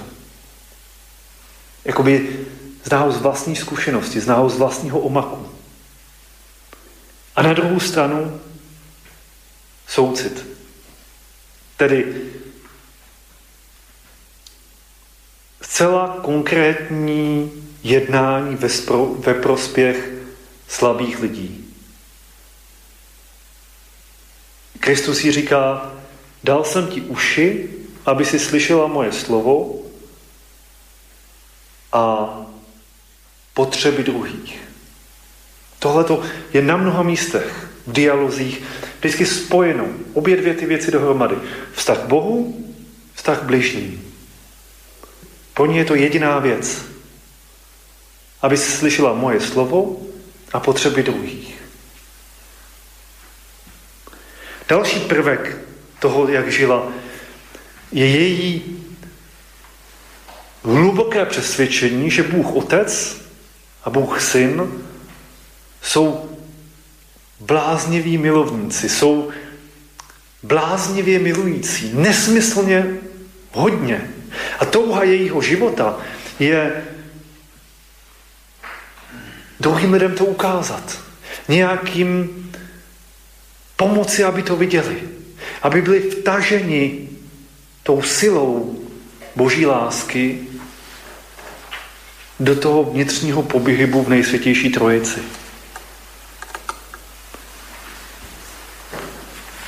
Další věc, která je taková trošku jako chlapská, div, divně chlapská mi přijde, je její důraz na pravdu. To má možná u Dominikán. Dominikáni to takhle mají. Jak podstatná je pro ní pravda. Ona sama sebe označuje za milovnici pravdy, za nevěstu pravdy. Obrovsky těžko nese neochotu prelátů říkat pravdu, aby si náhodou někoho nerozkmotřili, aby někoho nenaštvali, aby si nedělali nepřátele. To strašně jako pohoršuje, strašně hněte. Jak je to možné, že někdo se může dívat na nepravost a zůstat mlčet, neoznačit ji, ne, nemluvit o ní, neříct si pravdu.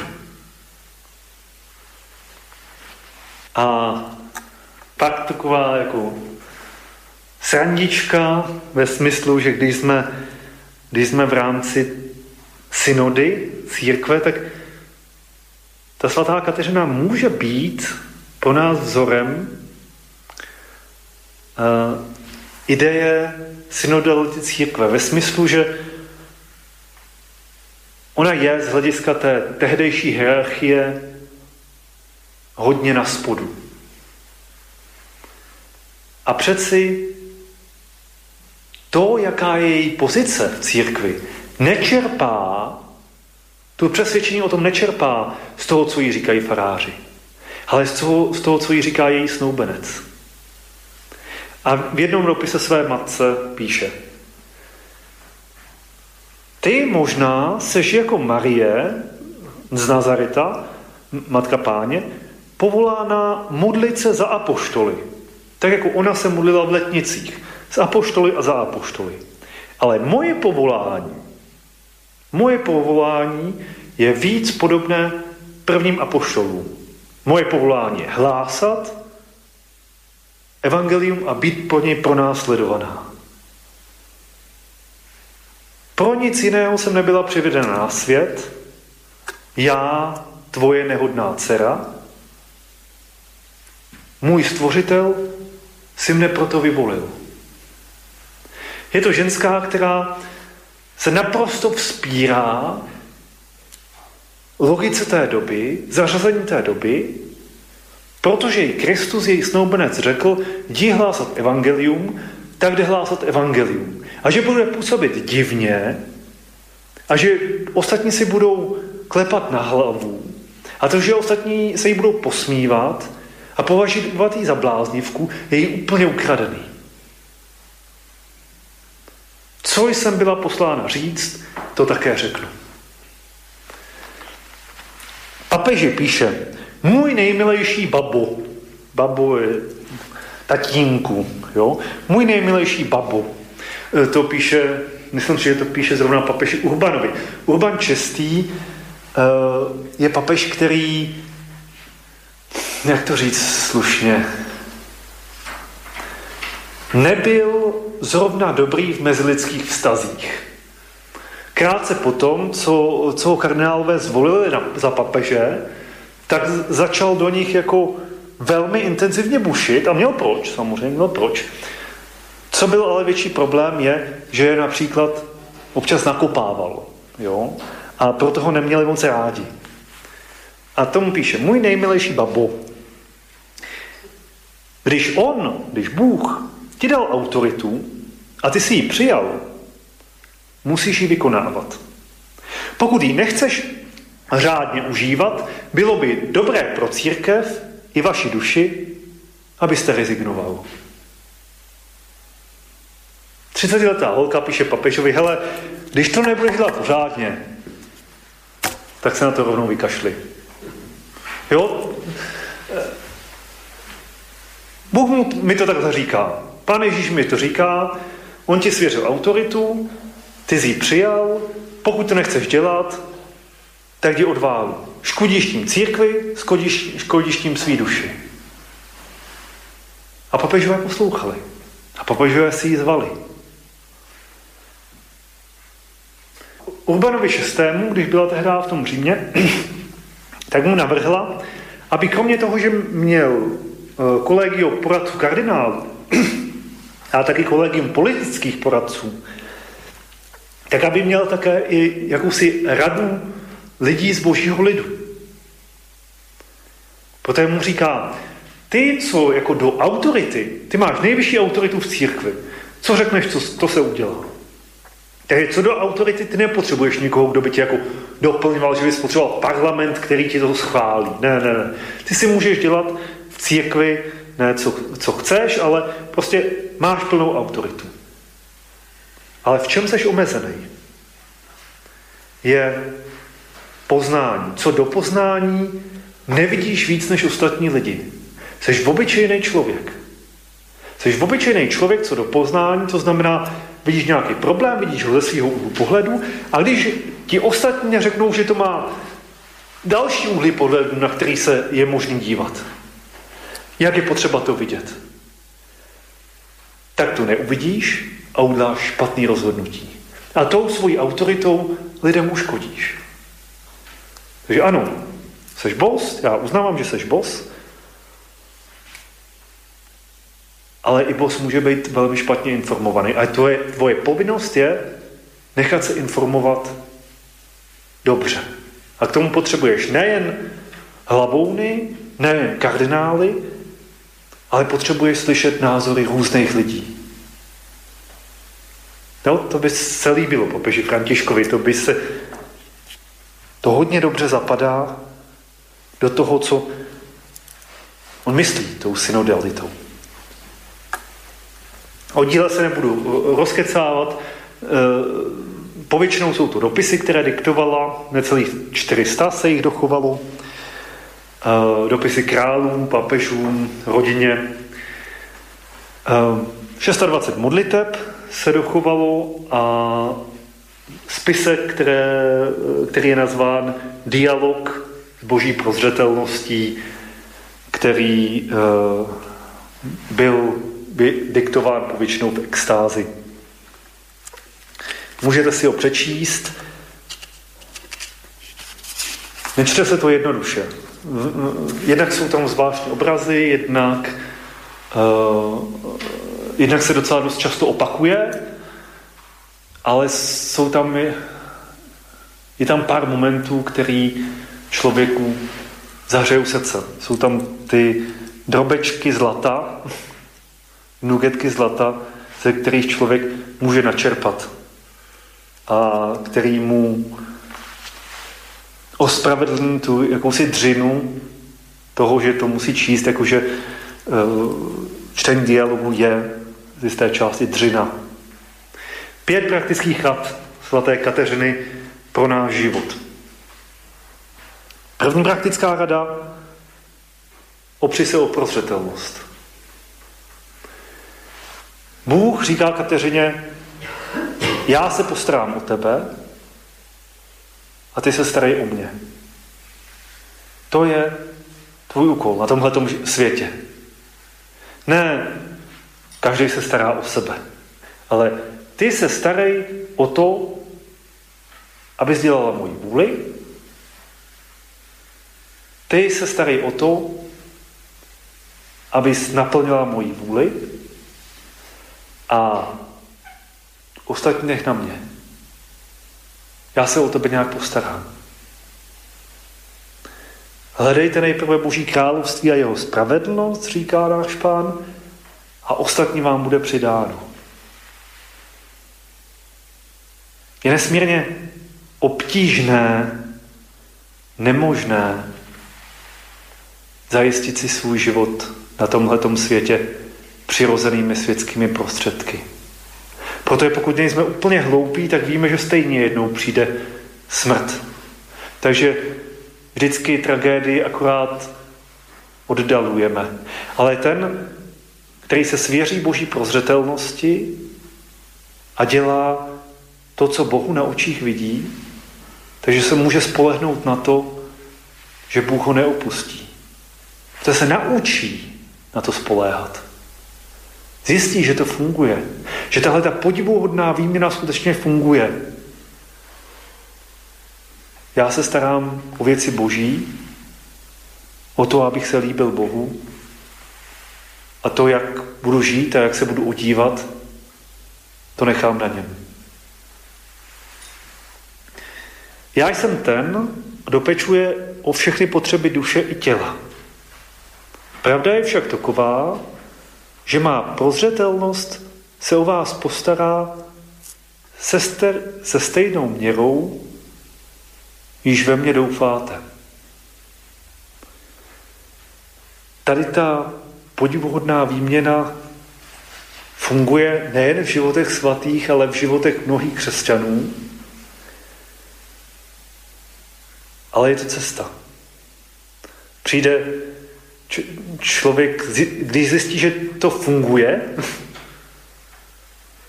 tak má z toho radost a v síle té radosti dokáže jít a dokáže se svěřit prozřetelnosti v dalších věcech. Ale pak přichází obtížnější období, člověk ztratí tu kuráž a znovu a znovu musí obnovovat svoje rozhodnutí. Ne, ne, ne. Já se nechci zajišťovat věcmi tohoto světa. Nechci se zajišťovat světsky. Nechci mít naspořeno v bance na horší časy. To není cíl mého života. Cíl mého života je žít podle Boží vůle. Druhá praktická rada, která byla pro Kateřinu moc důležitá, je sloužit Bohu svojí touhou.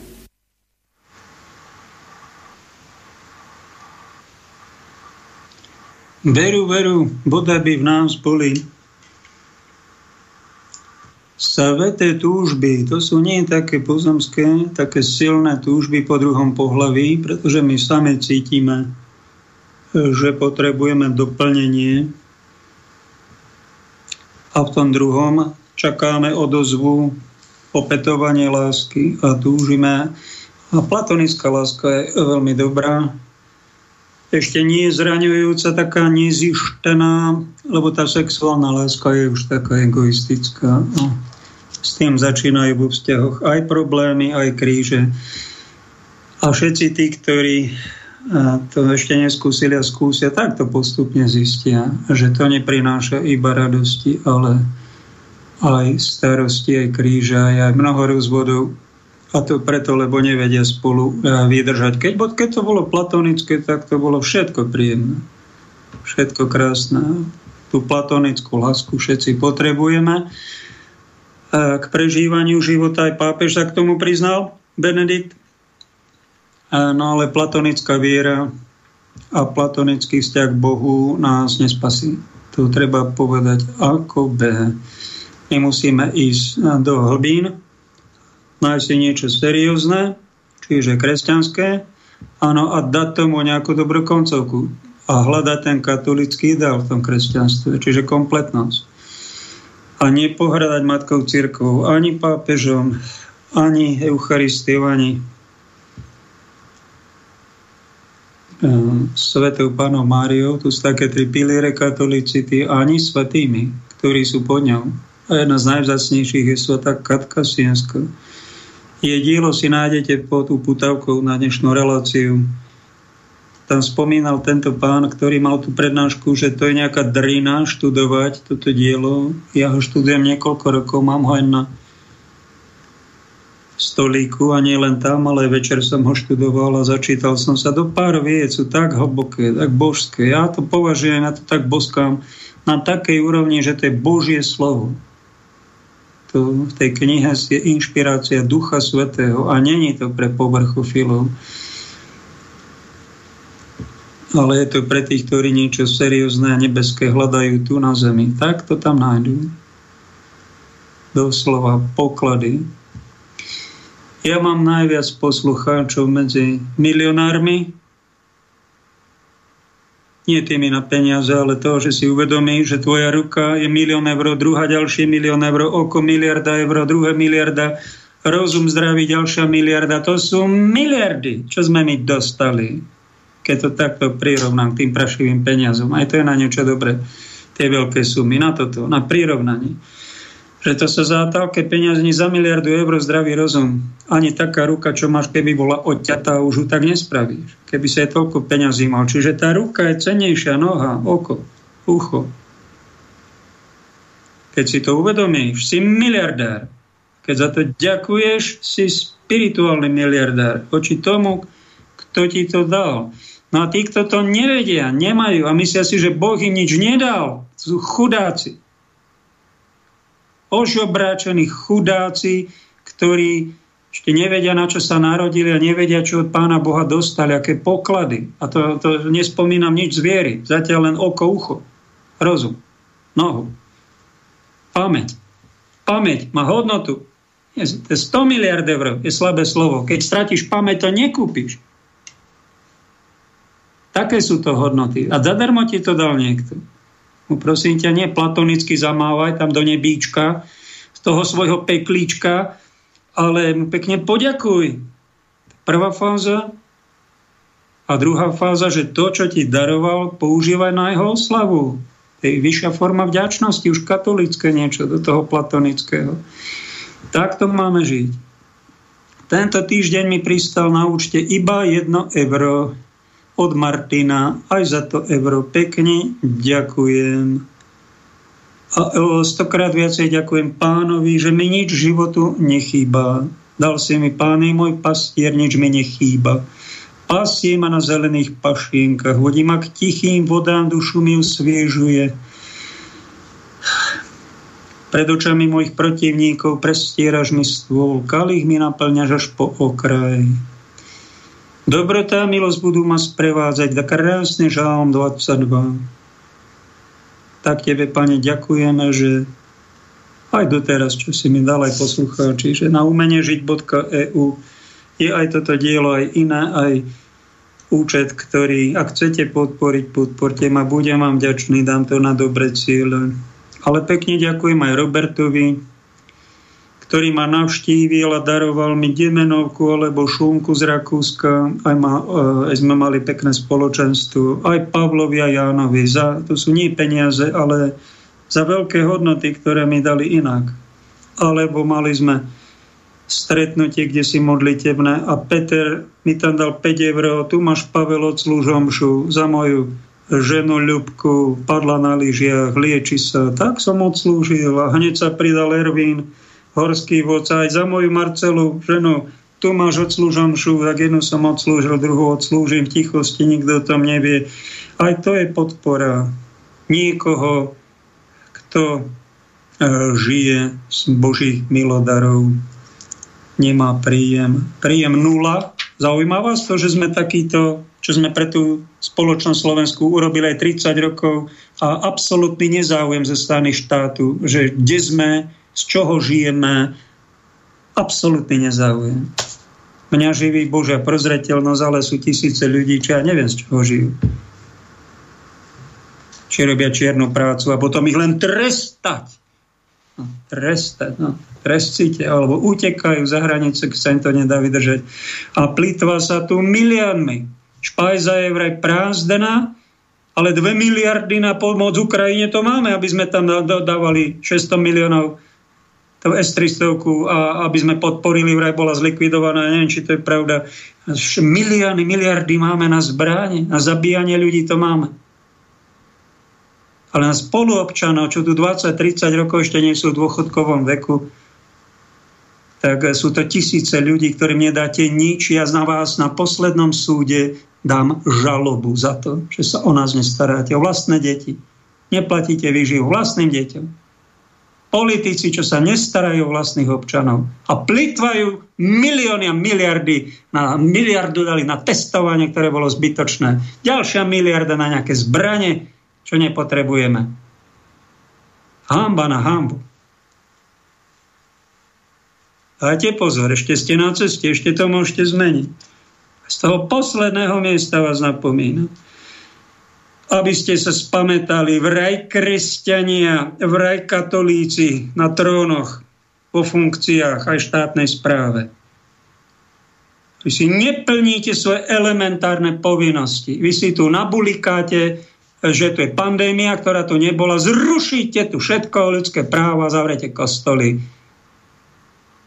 Pokračujete v tom teraz vraj vojna a z ničoho tu zdražíte o tretinu benzín, potraviny zdražujete, strašíte, mainstreame, poloinformujete, štvete slovanské národy proti sebe, obvinujete tam Rusko, zvelebujete Ukrajinu, nevidíte hlbšie súvislosti a keď niekto o tom chce niečo povedať na infovojne, tak ho vtipnete, zakážete, hoci je to proti ústave, však je tu sloboda slova, ústavou garantovaná, vy to nerešpektujete. To pošliapete. Ústavy robíte trhací kalendár. A my, cirkvičky, katolíce, my, my presvetí úradničkovia, my mlčíme, čušíme a vy si môžete robiť, čo sa vám zachce. Nikto vás nekarhá ani z božích služovníkov. Čím má vyššie postavenie, tým viac mlčia. A pozorujú to, ako to dopadne. Veta Katarína napomínala, aj prelátov, aj biskupov, aj kardinálov, aj pápeža napomenula. Ty tam čo robíš, Toma Viňone, ty tam nemáš čo hľadať. 30-ročné dievča. A oni sa po 70 rokoch presťahovali z francúzského Avignonu do Ríma, kde patril pápež. A tam ma povedala, prílišnú sebalásku máš. Papo, bapo. A preto si otrokom vlastnej bojazlivosti bola prísna na papeža. Nebála sa ho a jednala s ním ako s bratom, ktorý zablúdil, ktorému uletelo solide, ale veľmi ďaleko, až do Avignonu.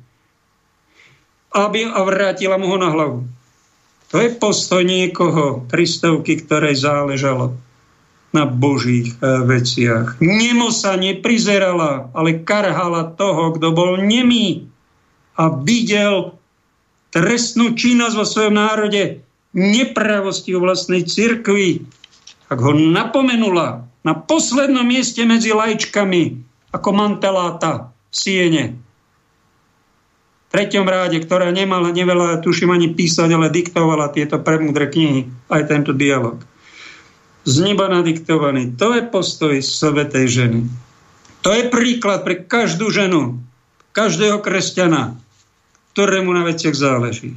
Aj pre mňa ale aj pre teba. Z Platóna, predstavte si, máme v kresťanstve štyri kardinálne cennosti, ktoré dal do katechizmu, ešte to sa, sa tak nevolalo v 6. storočí 7. Svetý pápež Gregor Veľký. A tie sú, ak si to dobre pamätám, múdrosť, miernosť, spravodlivosť, a opatrnosť, alebo v inom, inej, inej verzii zmužilosť, fortitudo. Štyri kardinálne cnosti vraj sú od Platóna. To nás nikto neučil, som sa dočítal, dozvedel.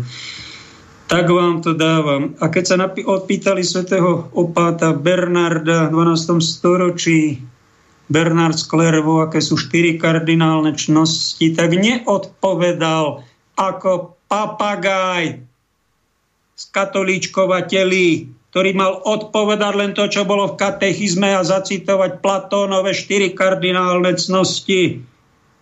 Ale sa nad vecami hĺbšie zamyslel a na otázku, čo, je to, čo sú štyri kardinálne cennosti, odpovedal takto, úplne svojsky. Prvá je pokora, druhá je pokora, tretia je pokora a štvrtá je pokora. Predstavte si, čo povedali, aby som ho popravil, ale vaša ctihodnosť opácka, vaša svetosť. Sveto-Bernardovská, no keď tri pokory, ale tá štvrtá pokora by mala byť, nie štvrtá pokora, ale rozlišovanie medzi pravou pokorou a falošnou pokorou. Prosím vás, zmente to. Takto takýto je vývoj, ale pokora sa dodnes katechizme nedostala medzi štyri kardinálne čnosti. Ale predstavte si, není tam ani milosrdenstvo. Keď som to povedal medzi kniazmi, a prečo vy nemáte milosrdenstvo v katechizme ako kardinálnu cnosť? Všetci mlčali, boli ticho. No toto nebol často tam dať, ani pokoru, ani milosrdenstvo a svetosť, to tiež není kardinálna cnosť. Ak onemeli ešte viacej, No tak teda dobre, no tak to je len znakom toho, že my v katechizme nemáme dotiahnuté mnohé veci, ani túto tzv. aretológiu. To ani nevedia katoličkovia, čo to je aretológia. No tak si pozrite kardinála Špidlíka. Aretológia je nauka o cnostech. Začal to Platón štyrmi kardinálnymi. My sme to dali do katechizmu, ale neskončíte pre Boha milí kresťankovia, katolíčkovia, len u Platóna ako nejakí neoplatonici s gnostickými ideálmi a zabudnete to vteliť do reality, troška sa nad vecami hlbšie zamyslieť a toho, kto vám chce napomenúť, toho vytisnete úplne na okraj a prehlasíte, keď vás napomenie že, a kritizuje, že ja si diablom posadnutý, no takto ste vy dopadli, no takto, no.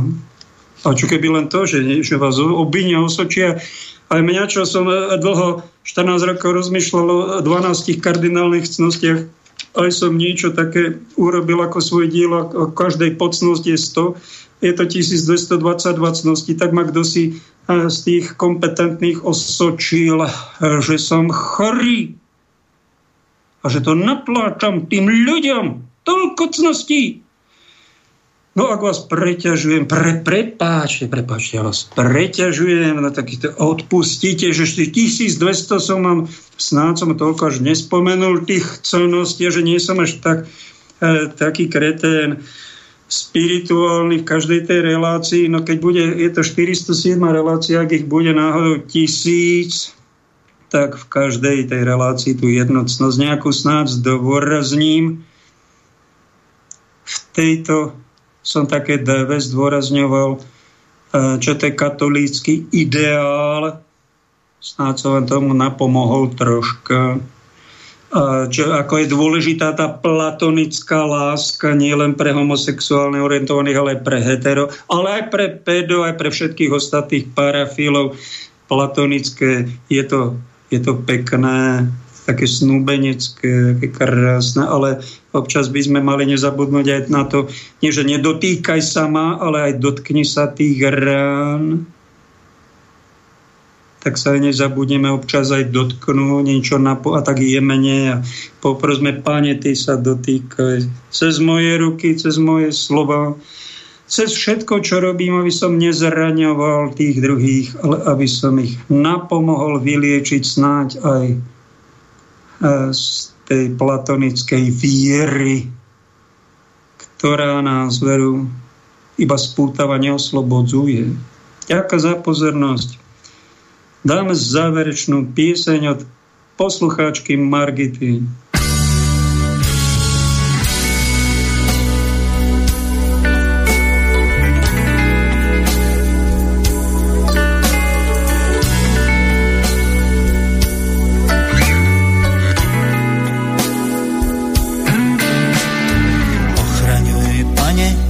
Národ malý, ťažko skúšaný.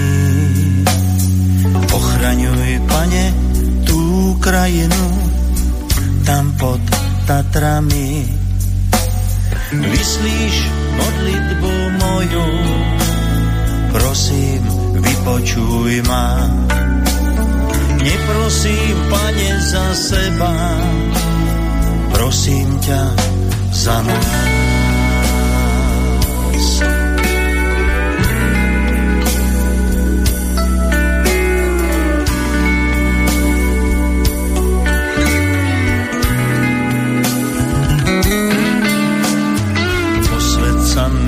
Tvoje, môj hlas k tebe volá. Po svojej zemi nech nie sme cudzí a buď, pane, vôľa tvoja, daj nám chlieb každodenný a kalík odpustenia. Myslíš modlitbu moju, prosím, vypočuj ma. Slovensko, za Slovákov, za náš ľud, za národ drahý. Za Slovensko, za Slovákov, za náš ľud, za národ drahý.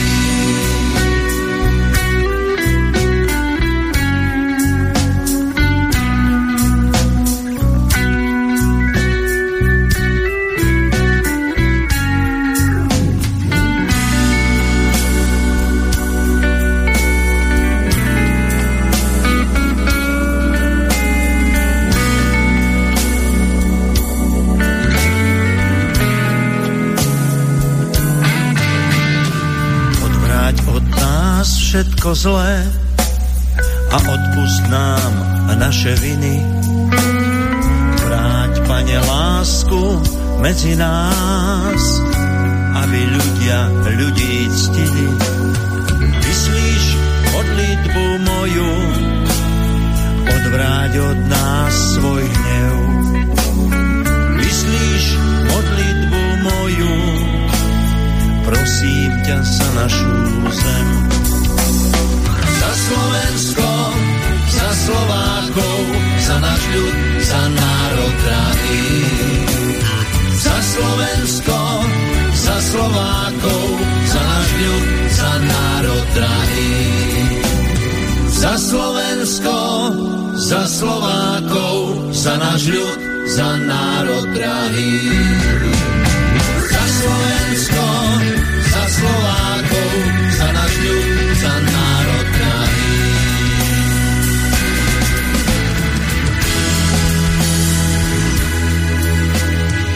Vyslíš modlitbu moju, odvráť od nás svoj hnev. Vyslíš modlitbu moju, požehnaj túto zem. Požehnaj našu zem. Požehnaj slovenskú zem.